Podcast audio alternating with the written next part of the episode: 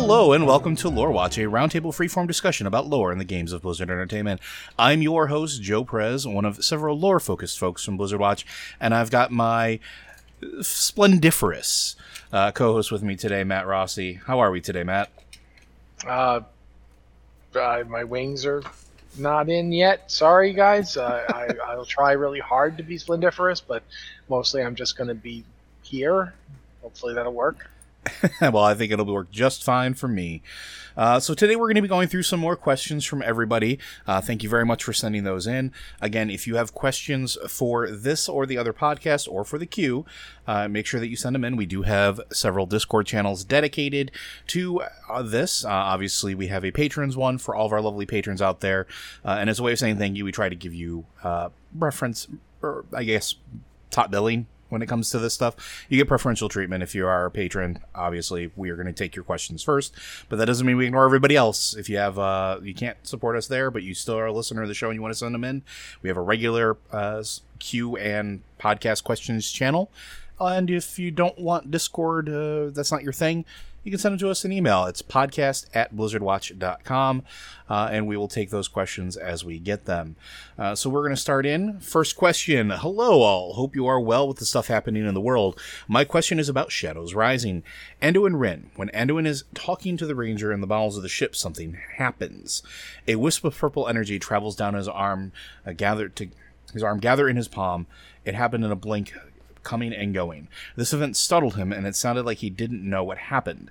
But there was, but there not much of a clue to what happened other than the event of it happening.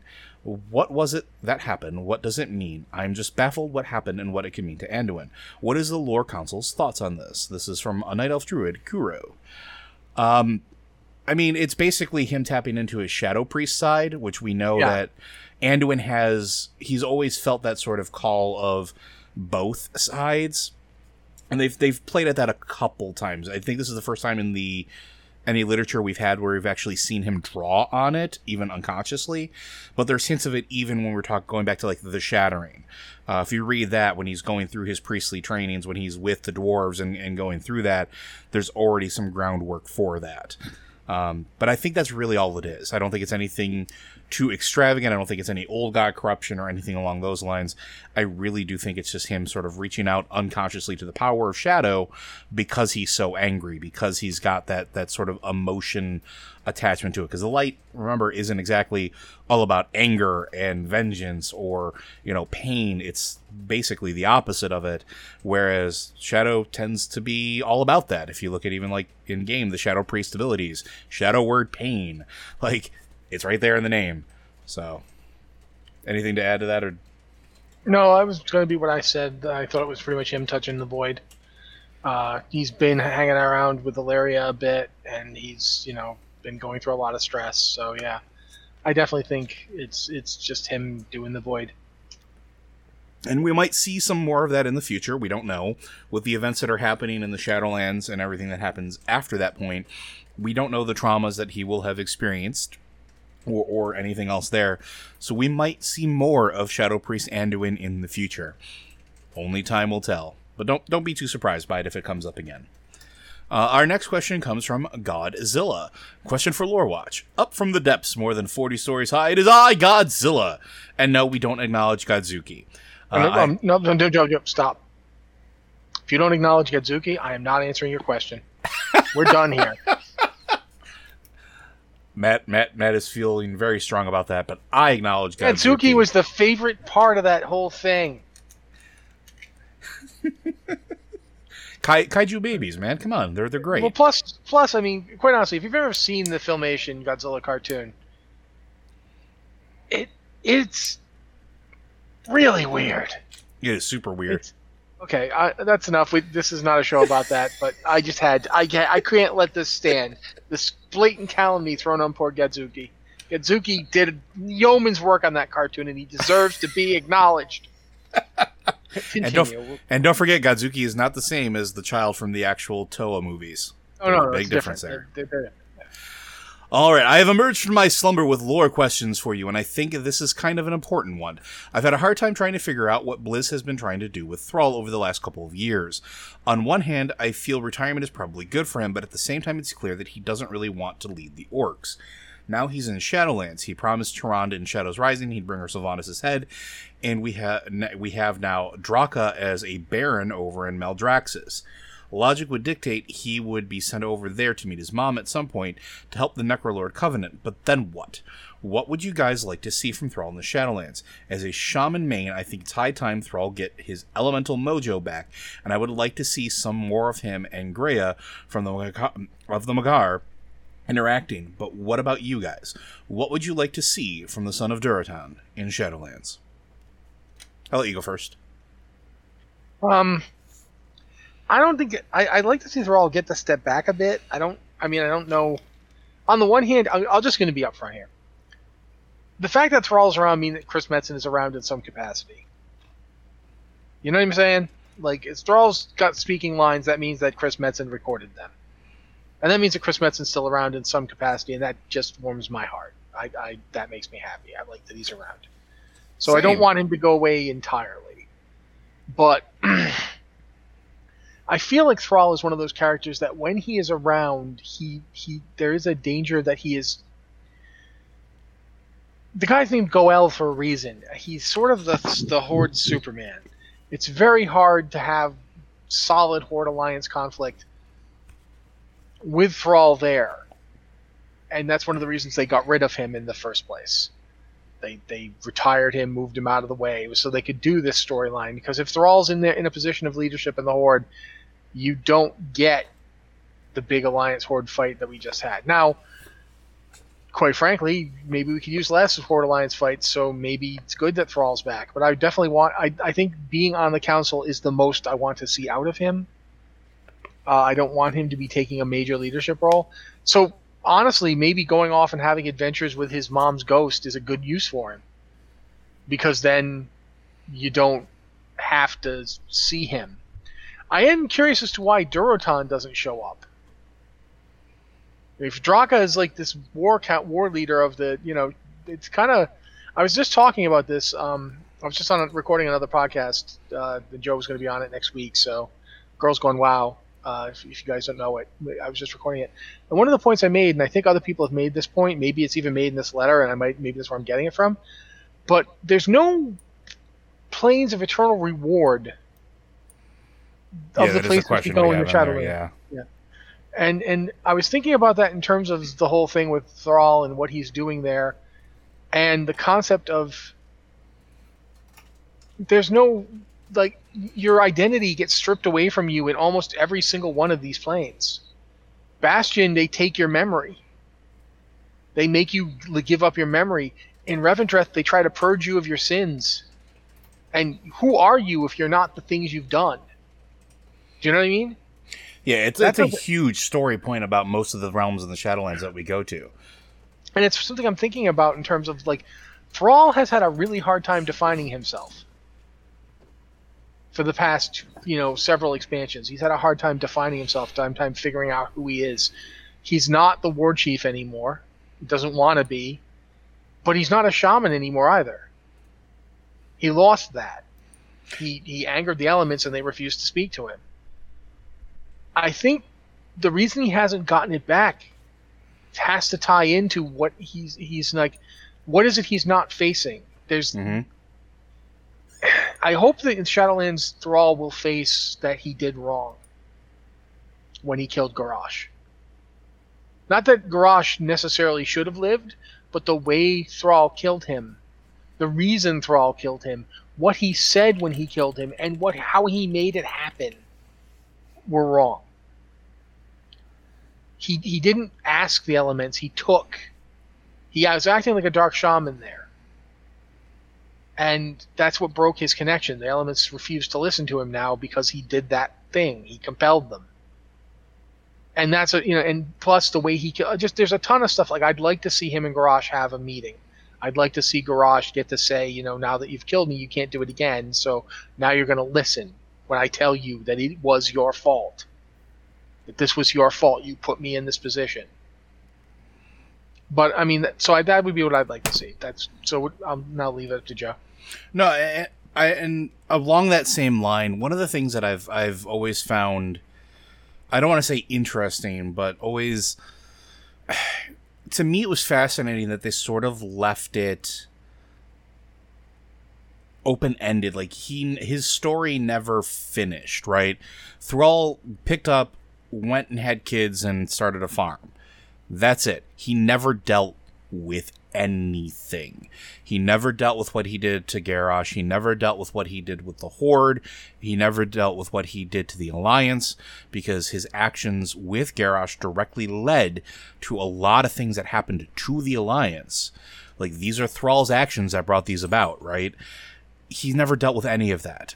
And one of the things I think that that has been hounding his character is he's never had a chance to deal with it, confront it, and heal. And I think that's part of why he lost his shamanism. Because one of the things that has always been centered to all of the stories of shamanism in the game, all the things you interact with, all the quests, all the shaman specific content, is that you have to be in balance. You have to be okay. Because if you are not okay, you cannot perform shamanistic rites the elements will not deal with you. The elements will not broker any sort of exchange with you when you are in this place of, of unbalance, because then what winds up happening is you start getting things like Dark Shaman, where if an element can't give you something and you're in a place of hurt, next thing you know, you're demanding it. Next thing you know, you're enslaving them to your will to get it. And so cutting them off from Thrall, who is very flawed, very hurt, and especially at that moment, right? Like when he kills Garrosh, it's not just him performing that act, right? It's all of that pain, all of that that realization that this is the hell that I wrought comes over Thrall and it sort of strips his balance, his his humor from him. It strips part of his identity because that's not who he is. Instead of dealing with it, instead of accepting his problem, instead of confronting it, he murdered it. And then he has to deal with everything else. So what I want to see from Thrall in the Shadowlands is I want to see him start to deal with that. I want a confrontation with Garrosh. I want him to have a heart to heart with his mother about everything that's happened. Uh, I want him to start to heal. And the reason I want that is not because I want him to come back as a leader of the Horde, but I think as a symbol of the orcs, he is very much part and parcel with the soul of that race on Azeroth. Not necessarily any of the ones that come from off world anymore or from the alternate realities, but the ones that are born and raised on Azeroth, that are born in this conflict. And there have been several generations at this point that have sprung up over the course of however many years 14, 15, 16 years in the game. I'd like to see him be in a position where he can become essentially the new you know, spiritual advisor, where he heals to a point where he understands things. Uh, I mean, was it Drek'Thar was was so much that for his father and for Thrall for a number of years. He's not around anymore. Not really. Like the last time we saw him was in the uh, Shaman Hall, and he was feeble and old and ready to be done it's time for Thrall to maybe take up that mantle, but he can't do that until he heals. And this allows him to be around and still have influence without being the main focus. And he can still go do other things. He can go on, you know, spiritual adventures with his mother. They could go looking for his father. Uh, they could, you know, he could teach his kids how to be heroes or whatever the case is. Uh, he could maybe have a quiet life in between but he doesn't have to be necessarily the leader of the horde. He doesn't have to necessarily be the centerpiece, but he could be in that position where he's responsible enough to go, okay, this is wrong, and I need to make sure that they understand that it's wrong, and be that voice, that that sort of conscious that honestly the horde has lacked for a long time. And I say this as a horde player. We haven't had a conscious uh, like a conscience. We haven't had somebody sitting there saying what you're doing is wrong. Like we've just been going from point to point to point, and the one chance we had at having that with Zul'jin as like a war chief position, he died. Then Sylvanas took over, and then uh, you know, I'm making a waving hand gesture at most of battle for Azeroth. I think that that could be good. And yes, we can still have conflicts and things like that, but that's that's what I want to see.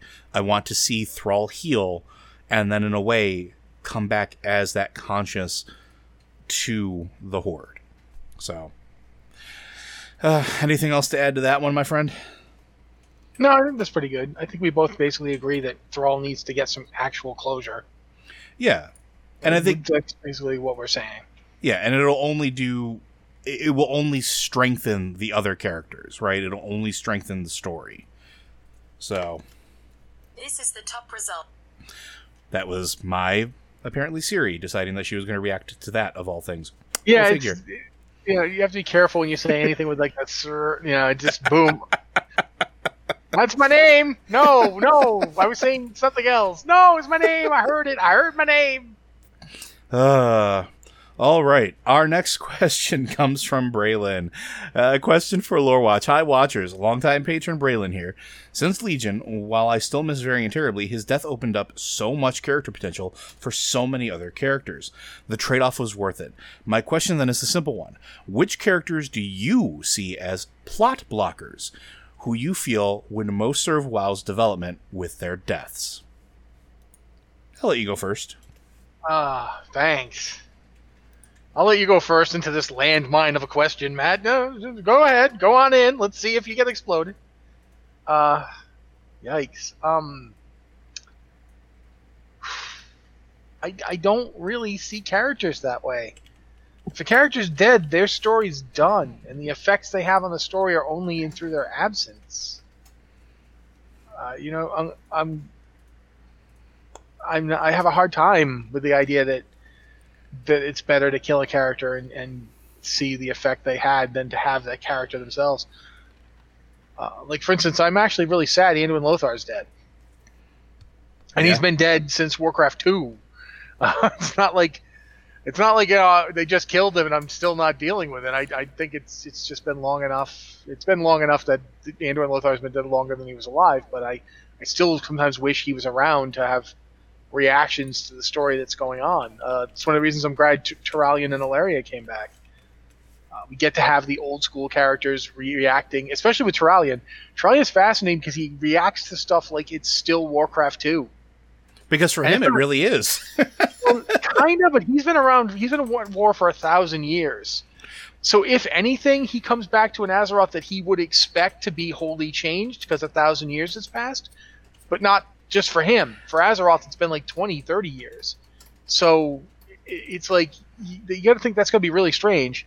But at least you know he is a he is a character that represents a different style of gameplay, a different world and I like that. I like that he's there to, to, have the impact as a character. Dead means their stories are done. I mean, although since we're going to Shadowlands again, we're going to see people like like Draka and Alexander Mo, like Alexandros Mograine, so we are going to see characters' stories continue even though they're dead.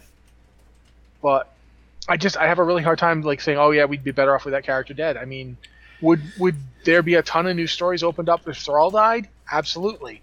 Does that mean we're better off with Thrall dead? No. I, I, I think I think the real thing that uh, uh you got to take away from this question isn't necessarily what what would serve better if the character was dead. It's that are any characters that are currently alive blocking any specific thing? Like I, I and I think that's with Varian, I think the point that Braylon's trying to make is while he was alive and returned back to the Alliance, how many stories revolved or involved him specifically, right? Yeah, like, I mean, let me put it this way: I said earlier that you can't have certain kinds of Horde Alliance conflict with Thrall around, and I think that that's a fair point. But you don't have to kill Thrall to get him out of the way so you can tell those stories.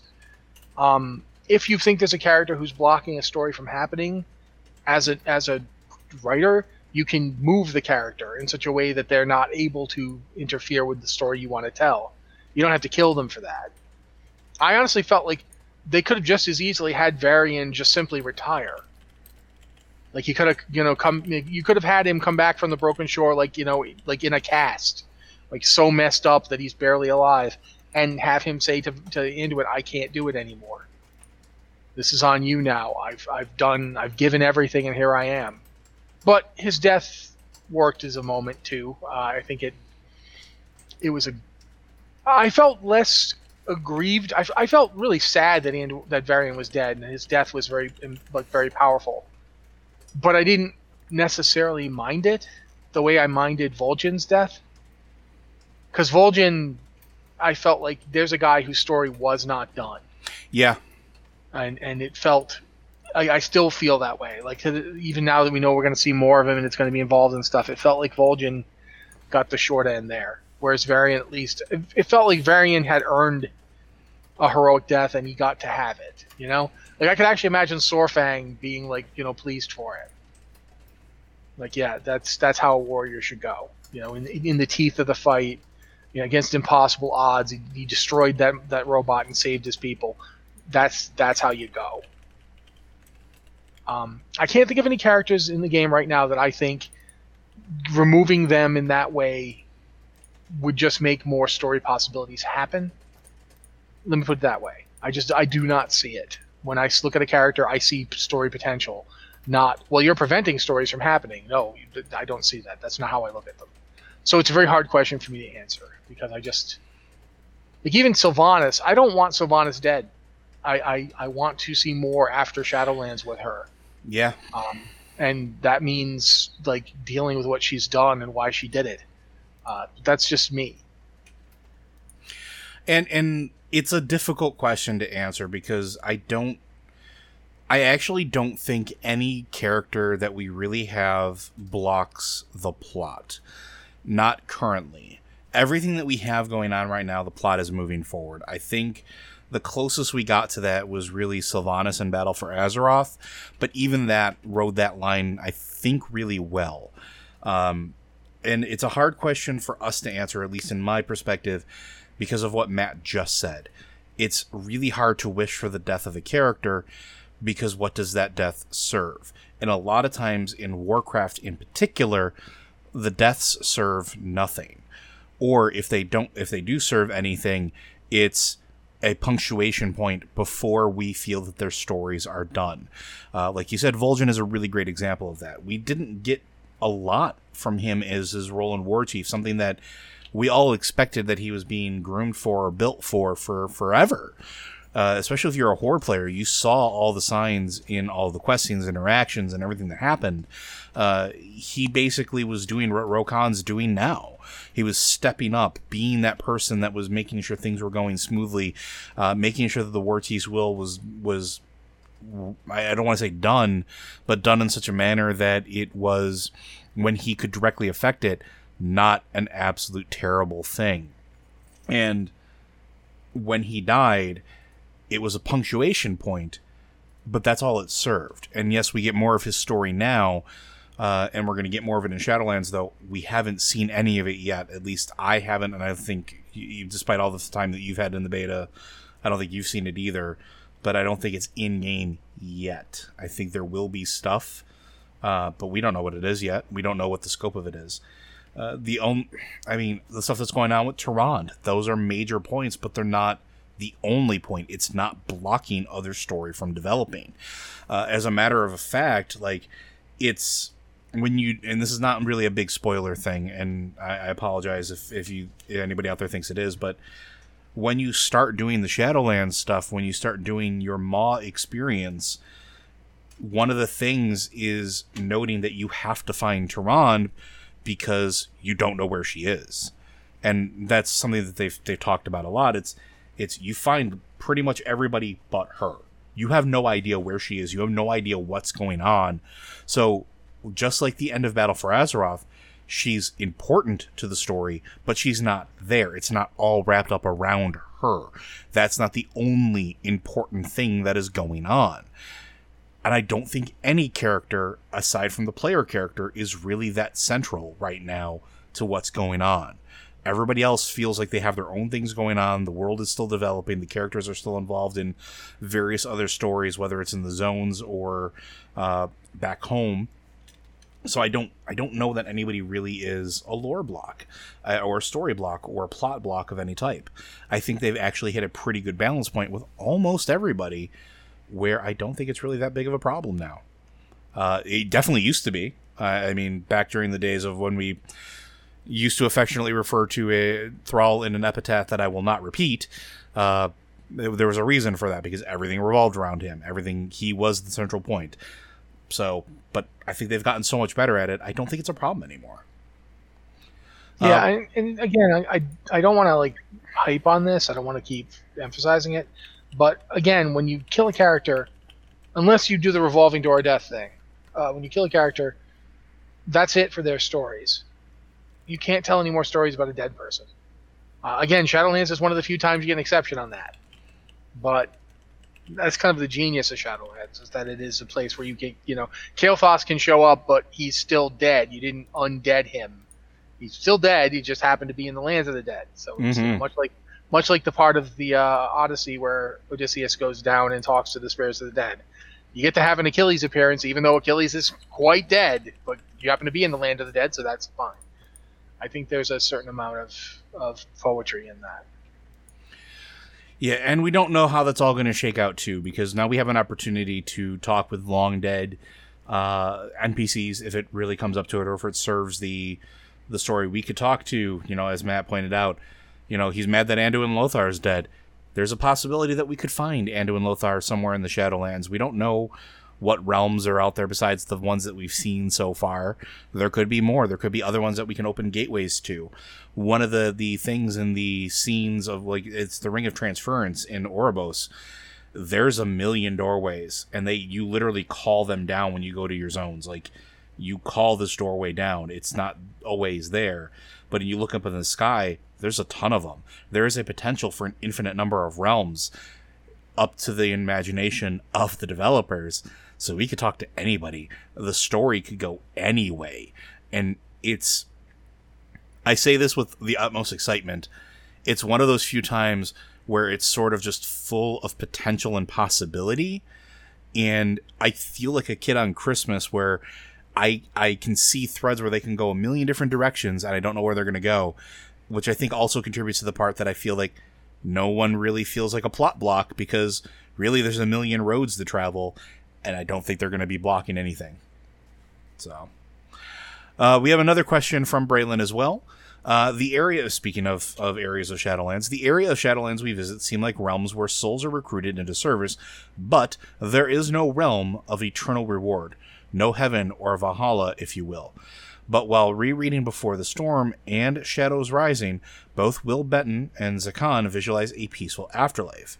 Is that just the wishful thinking of us poor Azerothian mortals, or is there evidence somewhere that such a realm actually exists in either the Shadowlands or elsewheres? In terms of evidence, I mean, we haven't really even scratched the surface of the Shadowlands yet. I will point out though that Valhalla is interesting because it is not a heaven. Mm-hmm. Valhalla was the mead hall where Odin took the most successful. We've got Valhalla already. We've actually got that's the halls of valor. That's that's a Valhalla. That's what it is. That's the, the halls of valor, the Valor Hall, Valhalla. That's that is that's what the warrior, like you know, order hall in Legion is. It's Valhalla. Um, where Odin took the most, you know, the most noble, most worthy warriors, and they served him, you know, in there, feasting and meeting. All that, that's that's all right there. So we've got one of those. Um, and for that matter, Bastion kind of follows that model, although it costs you. you get to be internally of service to others, and you lose everything that made you who you are. You lose your memories. You lose your life. The person that you were is no longer there. Um, and some people obviously rebel against it. That's the whole story of Bastion, but that's that's what Bastion kind of is. So it's kind of like that as well. In terms of like a true, honest, you know, Elysian Fields, Paradise, Heaven type place, I don't see anything like that so far. In fact, it's actually interesting that of the various zones you go to, the Maw is obviously effectively a place of eternal banishment. That's you go there and that's where you stay because you're just that evil, or because you're getting sucked down there. That's that's there. We don't really know yet why that is that when you disable the arbiter, suddenly everybody goes to the maw, which implies that originally everybody went to the maw before, and maybe the Maw predates all the other zones, all the other Shadowlands, for lack of a better word. That's an implication. It's not stated, but that might mean at one point the Maw was where everyone went, and therefore everybody experienced the same afterlife. And maybe the reason the Maw is as bad as it is now is was purely a choice by the person who's currently in charge of it. Um, we don't know. I certainly do think it's interesting that of the planes, like in Revendreth, they peel away your sins, the, the things that you did that that were.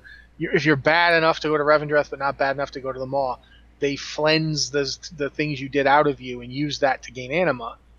They literally peel your existence, your your actions, your choices away from you.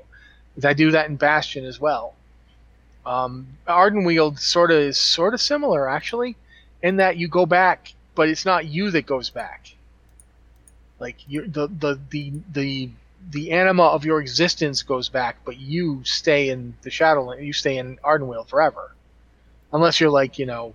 Obviously, it's not the case for like the wild gods and so forth, who seem to go back more directly. But that's interesting to think about. In, in each case, the anima is you. It's your it's your memories. It's your sins. It's your choices.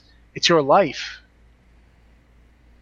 and that's a, like you know Maldraxxus I can't really say. I have not actually done much in Maldraxxus. Uh, I, know that there's various character, various uh, figures from lore who are like, like Joe mentioned, Draka, um, Alexandros Mograine is there, and I forget who the I think Lady Vashj. Yep. Yeah, Lady Vashj is there as well. So there's you know b- big lore characters who end up in Maldraxxus. I don't know if there's any point where they like lose anything or if they get sent back. I'm not sure how it works for Maldraxxus, to be honest. But at least three of them, you you parts of you, a big part of you, your identity, your essential nature, is peeled away from you. So it implies that the Shadowlands were going to have some role in separating the, the self from the essence, and that's an interesting thing to think about. Yeah. Uh, the other other thing, like going back to the, the the root of the question of the realm of eternal rest or reward or whatever you want to call it, we don't know because we haven't seen all of the Shadowlands.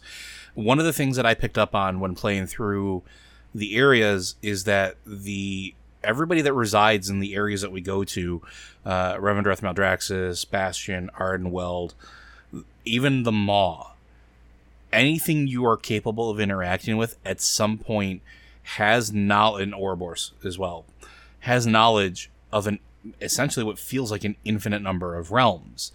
They don't say it specifically, but they say they don't give you like a number like there's exactly 10,001 realms.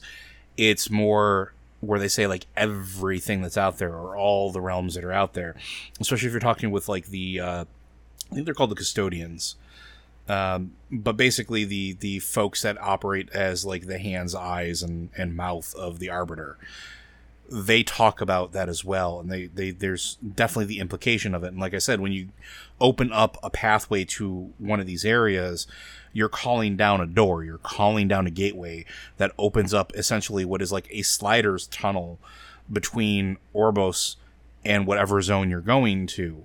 It even looks like it. It even has like a slipstream and and has a visual effect that shows you traveling like these weird pathways to get there. And you look in the sky and you can see hundreds of these types of doors. And that they just kind of go off into the distance and they sort of fade out of view. There could be a place of eternal reward.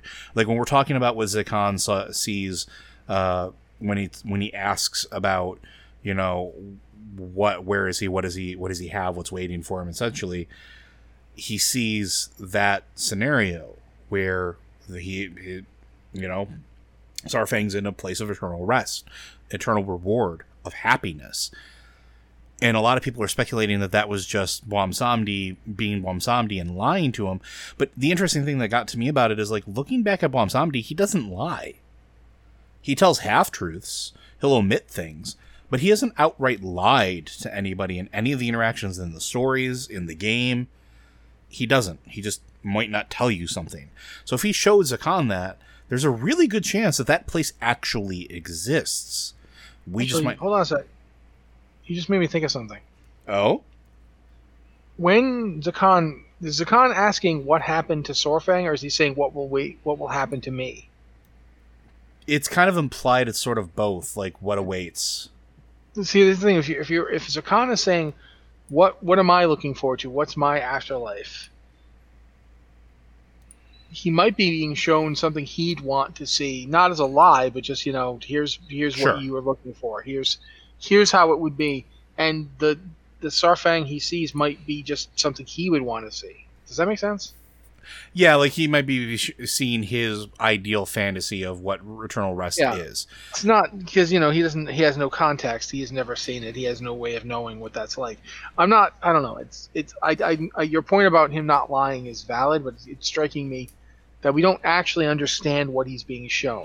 Ex- yeah, and that's the other. That's that's a point that I was going to make too. Is like the other side of that is we don't know the validity of what he's what is being shown because we don't have a reference point. We don't have a way to fully understand the context, and that's sort of a big deal, right? Like that's a thing to be aware of. That's a thing to know. Um, but it is also entirely possible that we will find a way to go to those places. Um, it also might be why we don't see Durotan so far. He he he could be somewhere where he earned his eternal reward for what he did, and Draka may have felt she had unfinished business, and that's why we interact with her, which would sort of make sense with the way their characters played out. We might see those places. We might see these peaceful afterlives. Uh, you know, the Will Benton stuff. That's another really good point. Like when he describes what he's going to, what he sees, could that be the grace of the light? Could that be his reward for his life well lived? Could that be him going to that particular place? We don't know. We don't have a reference point yet. But if I had to put money on it, if I had to make a bet, if I had to throw something out there, I think that there are realms where souls can go to that are like Elysium, that are are like you know heaven, that are these realms of eternal rewards or or, or peace for these characters who don't have an abundance of pride that needs to be stripped away because maybe it already was or don't have an abundance of sin because they lived good lives uh, or have tamed the wildness in them so they don't need to to have that run out. Uh, they already have their lives filled with service because that's the other thing too. Look at look at the people that uh, we see presented in eternal reward format right? Like will benton and and you know saurfang Saurfang's pride was stripped away. He realized everything he did was wrong. He tried to make it right.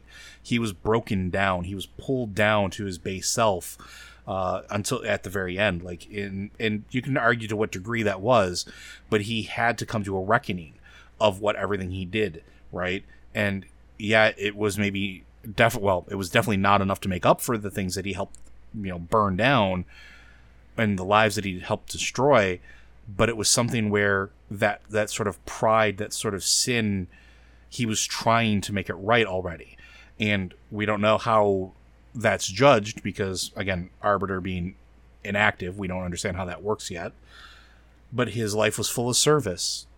His life was was at that point, I would argue, probably free of the pride, because well, he gave his life for something bigger than himself uh, to try to make things right.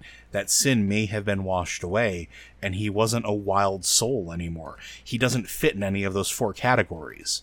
He doesn't fit in any of those four realms. So maybe he finally, maybe he got to go somewhere where, you know, he got his reward, where he didn't fit anywhere else, and that's why he was sent there.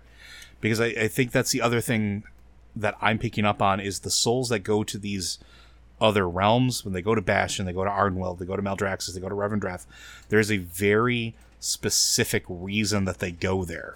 There's a very specific reason that their soul is sent there. And who knows what makes that decision until we wake up the Arbiter and actually get an idea of how that works. Uh, so yeah, that's that's all I got on that one. Anything else to add before we move on? No, I think we're good. Okay. Uh, this one is from Bill. Hello, lore aficionados. I stopped playing just as Legion launched because I became a father, and my children are now taking up what is um, or what was my game time. I love WoW lore. I listen to the audiobooks in your podcast, but is there a good way to listen or watch videos about the in-game lore? Would you consider making a podcast series explaining the main story plots in game? Thanks for the quality podcast, and hope you're all doing well.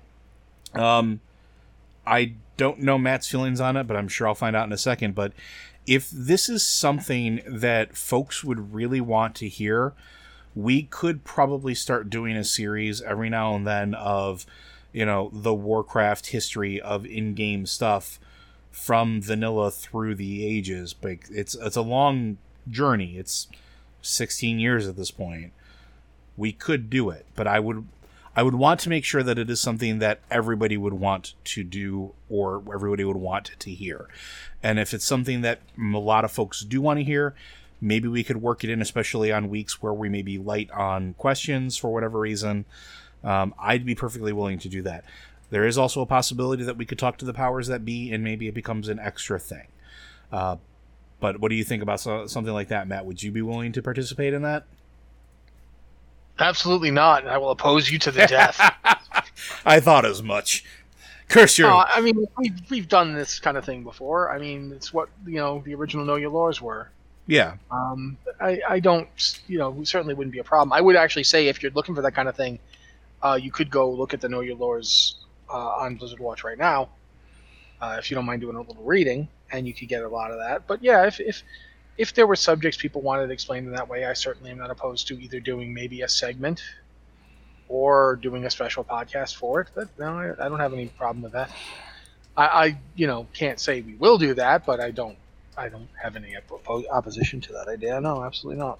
Yeah, and as far as like stuff that are out there that already exists, there are uh, some that do do stuff like that uh, sporadically. Um, I don't remember their names off the top of my head, but there are some that are out there. But if it is something you want us to do, let us know out there, folks. Uh, not just Bill, but everybody else. If this is something you want to hear the lore watchers do, uh, let us know. We'll see what we can do about it. Uh, our next question Dear Watchers, I was listening to episode 135 of the Lore Watch, and I had some thoughts and questions about the Clockwork Universe. It is clear that Nozdormu uh, and the whole universe is stuck in a time loop. In other words, everything that has ever happened and will happen has already happened, including Murozond and the infinite dragonflight trying to break the cycle. What we perceive as us making choice isn't actually a choice at all. Uh, would the way to actually change something in the cycle be to somehow find a being that isn't part of the cycle? For example, one that transcends realities? Or find a moment in time where you can maybe change a slight thing, a moment that has never happened before and isn't part of the cycle? What beings can you think of that could achieve such a thing? And what moment in time do you think was the start point and started all of it? As for me, I somehow get the feeling that the Void and maybe uh, the Lotus would have to be somehow involved. Uh, I'm wondering if it means Locus. Uh, I have no theories about what started it all, though. Thanks for the great show and all you do to keep me up with the lore, even though I've stopped playing. Have a great day. And this is from Zabu, the undead priest of Twisting Nether. Um, what do you think? Clockwork Universe. I don't buy his argument. Uh, it's not a time loop just because it's happening in fourth dimensional path. From the perspective of the people going through the time travel, it's a straight line. They're not looping. Uh, it's not repeating itself. It's not happening over and over again. It just happens once. There's a throughway. You go from Nozdormu to Murozond to death. It goes from beginning to end. It's got a completely logical and understandable chronology as long as you ignore the fact that they are moving through time. If you just look at the events as they happen in the life of Nozdormu, there's a straight line.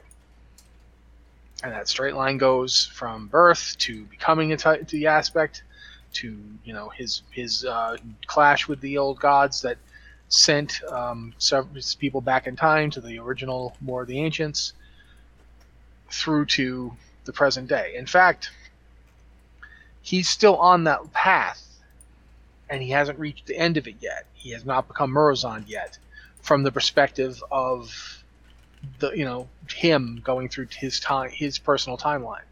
Now he may in fact have already turned into Murozond. Maybe that's what he's doing right now. Maybe he is currently becoming Murozond. That I can't answer you. But it's not a time loop. The way I know it's not a time loop is that there's two versions of the War of the Ancients. There's the War of the Ancients as we originally happened, and then there's the War of the Ancients where uh, a red dragon, an orc, and a wizard travel back in time and change the War of the Ancients. And I know they did it because in Legion we see them. We go back, we watch the war as it was happening, and Rhonin and, and Krasus and Brox are there in the past. Our past. We see that they happened.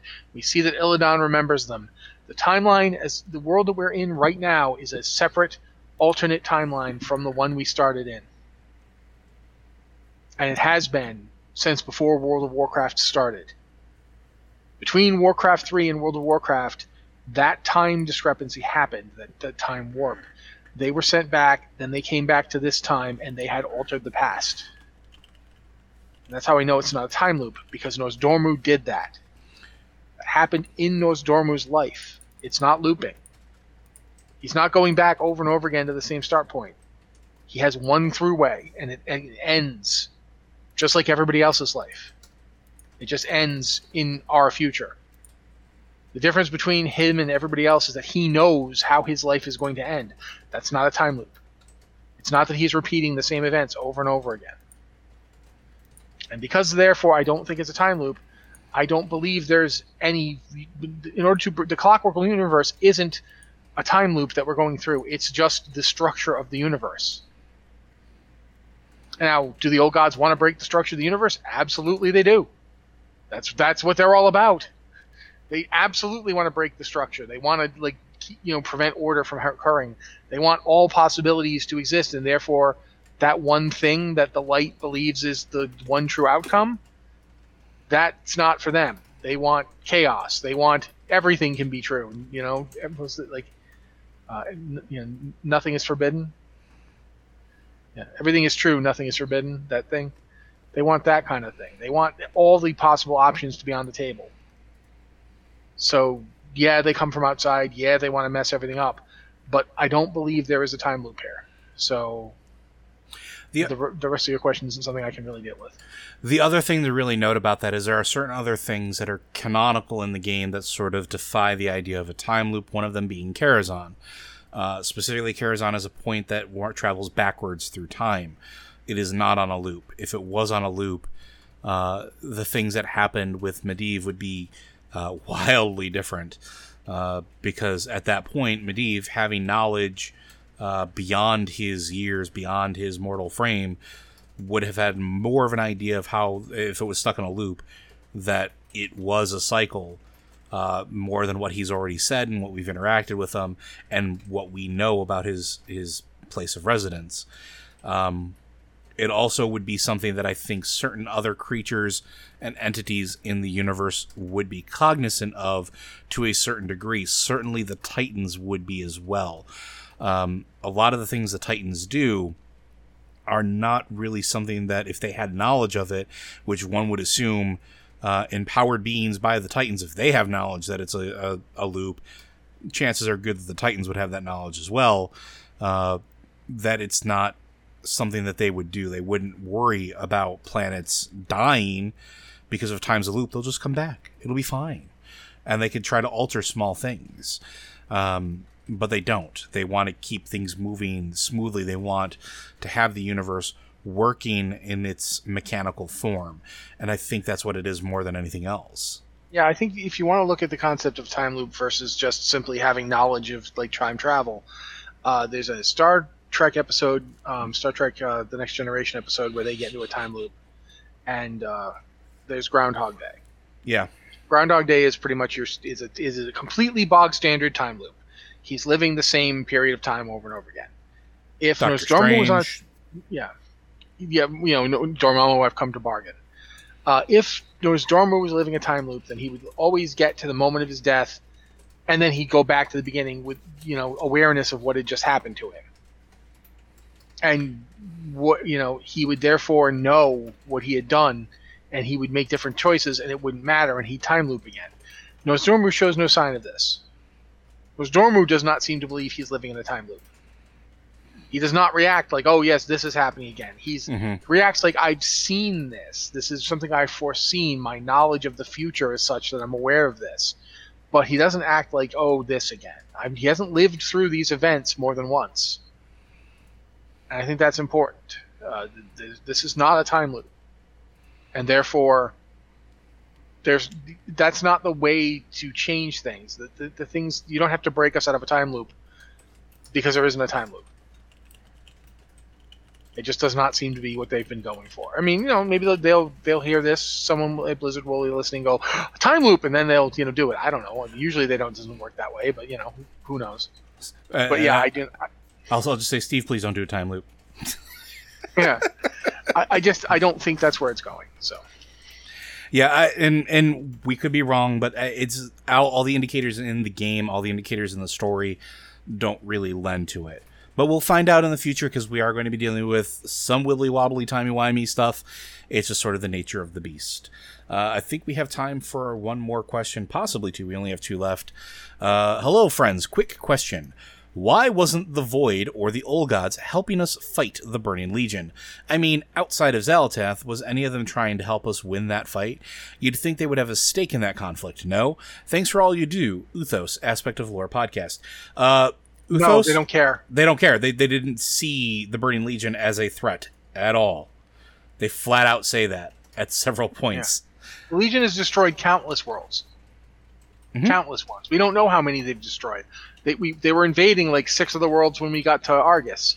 They do it all the time, and the old gods have never felt particularly put out by it or moved by it. They don't care. The, the there's one there's one dungeon in uh, Burning Crusade, Arcatraz, where where the uh, Yeah. I want to say the, the Harbinger Skyriss.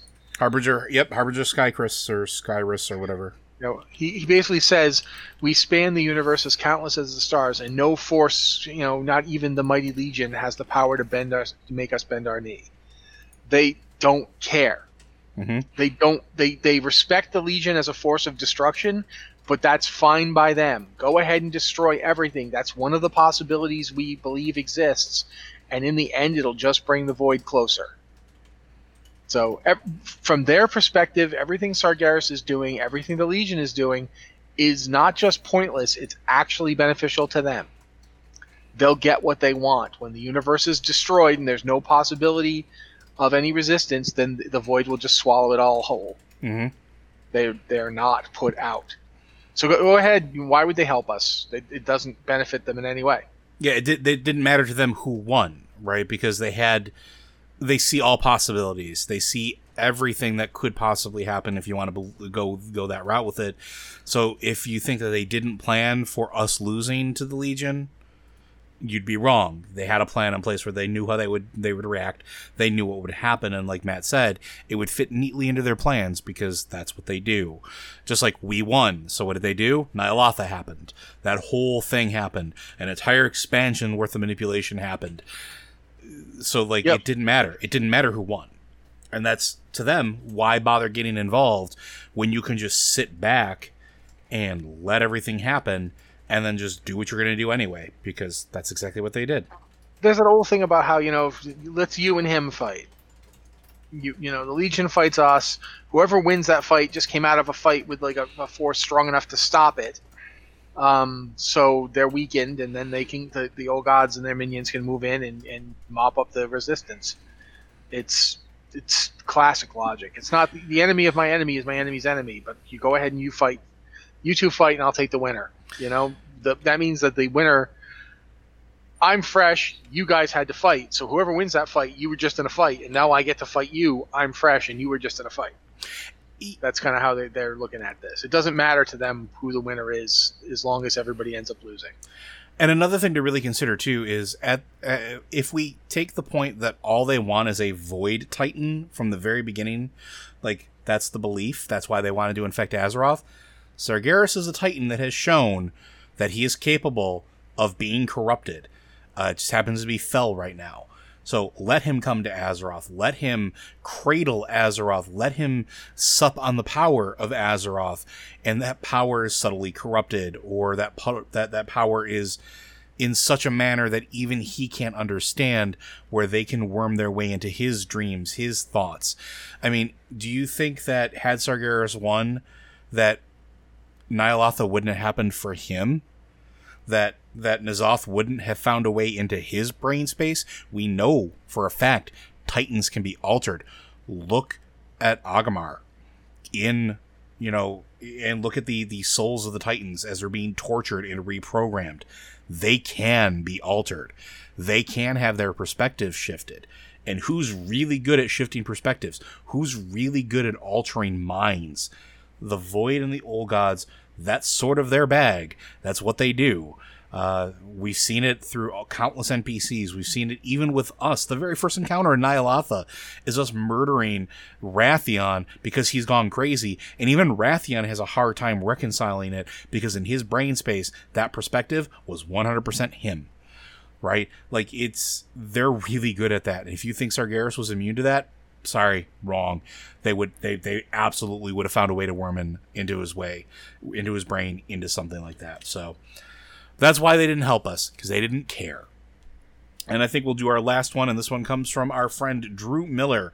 Greetings, Watchers. Do you think that the jailer could turn out to be Argus, or an aspect of Argus, or that we'll even see him in Shadowlands? He was labeled the Titan of Death. His encounter was laden with death themed abilities and dialogue, and on this side of the Shadowlands, he was a one Titan reincarnation shop for demons, which seriously parallels what seems to be going on in Ardenweald. Thanks.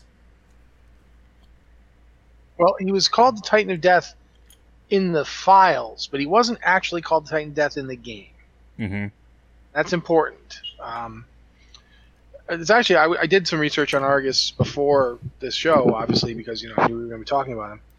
And uh, one of the interesting things is originally they'd intended him not to necessarily be the end boss so much as kind of like the last wing. Was going to be like a chained up Argus whose body we went and had encounters on kind of like Deathwing, but even bigger. Uh, and they didn't go that route, obviously. And we got what we got, which I think is actually a better route. You don't want to keep doing the thing where you climb around inside of a giant monster's body. But the, the thing about him is he wasn't so much the Titan of Death as he was like the Unmaker. He was completely and totally broken. He was unmade and he unmade things himself. I I don't think, for one thing, the Jailer and the and the Arbiter have been doing what they've been doing for countless years. And the jailer has a personality when we meet him. He says things. He doesn't. Argus didn't speak at all except to scream. Like he was just.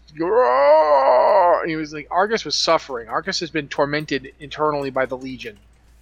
The jailer does not come off as somebody who's been that way, and that's even ignoring the fact that the jailer and the arbiter have been doing this kind of stuff for literal centuries, thousands, maybe tens. Of, we, we don't have no idea how long they've been at it. Uh, Argus literally just died. So I don't think it's likely. I mean, there's ways you could make it work. You could say that you know at the moment of his death, Arg- Argus's essence was hurled back through time and space and whatever, because the Shadowlands time acts differently there, and so he arrived at the beginning and created the Shadowlands. If that's where you want to go with it, you could do that. But I don't think that's where they're going. I do not think the jailer is Argus. I do not know if Argus is even going to show up. I don't think he is. Um, it seems pretty clear that Titans don't go to the Shadowlands when they die. Mm-hmm. Um, we've seen the Titans die, and because one of them decided to cast a spell, he ended up going. Their their souls ended up going and fragmenting inside their own creations. Uh, I don't think that we're going to see Argus in the Shadowlands, but yeah. I don't know. Maybe we will. It could happen and that's the thing like this is the thing that happened with argus is something that isn't supposed to technically be possible. Uh, titans aren't technically supposed to be able to die like that and we've sort of seen that to a certain uh, extent with what we saw with the titans already. Uh, it's they don't really die their souls just kind of still exist and maybe they form into new bodies which they kind of did in front of us. Uh, but however that process works they don't go to the Shadowlands. Where Argus, what happened with him and what we did with him, we don't know. We don't know the aftermath of that. We don't know what There's happened. also there's one thing to point out too. Uh, the the other Titans use Argus's essence to capture Sargeras. to a certain extent, yeah. They straight up say, you know, we're using his power to do this. It's possible Argus isn't dead as we understand it. He could be He the could- chains that bind Sargeras. Yeah, he literally is. He is involved in that process. That's how they got Sargeras there. They used the power of Argus to do it. It could be that he'll only be confined as long as Argus is still somewhat present in our reality. I honestly don't know. Like I, I it's it's interesting to think about. It's not like I'm opposed to seeing more of Argus. I really feel like it's kind of unfortunate that a world soul died, and it does kind of mean that I don't think we're ever gonna like. Imagine what that would feel like for the Draenei to realize that your world's never coming back. You're never gonna get it back. That you, it's gone and it's gone forever. It- It's it's dead now. The, the the soul of your world died. So that's that's that's a pretty tragic story, and I would like to see something more, maybe more just with the fallout of it, or explaining what happens next, or something. But I definitely don't think we're going to see Argus and Shadowlands. Yeah, I think we might find out maybe a little bit more about that because when we're talking about the first ones, I'm sure there's going to be some Titan linkage there at some point, uh, which may give us some more direction to go with that. But right now, I agree with Matt. I don't think we're going to be seeing uh, Argus anytime soon. Uh, but that's going to do it for this week. Uh, Blizzard Watch is made possible due to the generous contributions at patreon.com slash blizzardwatch. Your continued support means this podcast site and community is able to thrive and grow. Blizzard Watch supporters enjoy exclusive benefits like early access to the podcast, a better chance at having your question answered on our podcast or the queue, and an ads-free site experience. Uh, and again, if you have questions for the show, be sure to send them into podcast at blizzardwatch.com or one of our many uh, Discord channels dedicated to that. Uh, and with that, Thank you very much. We'll see you next week.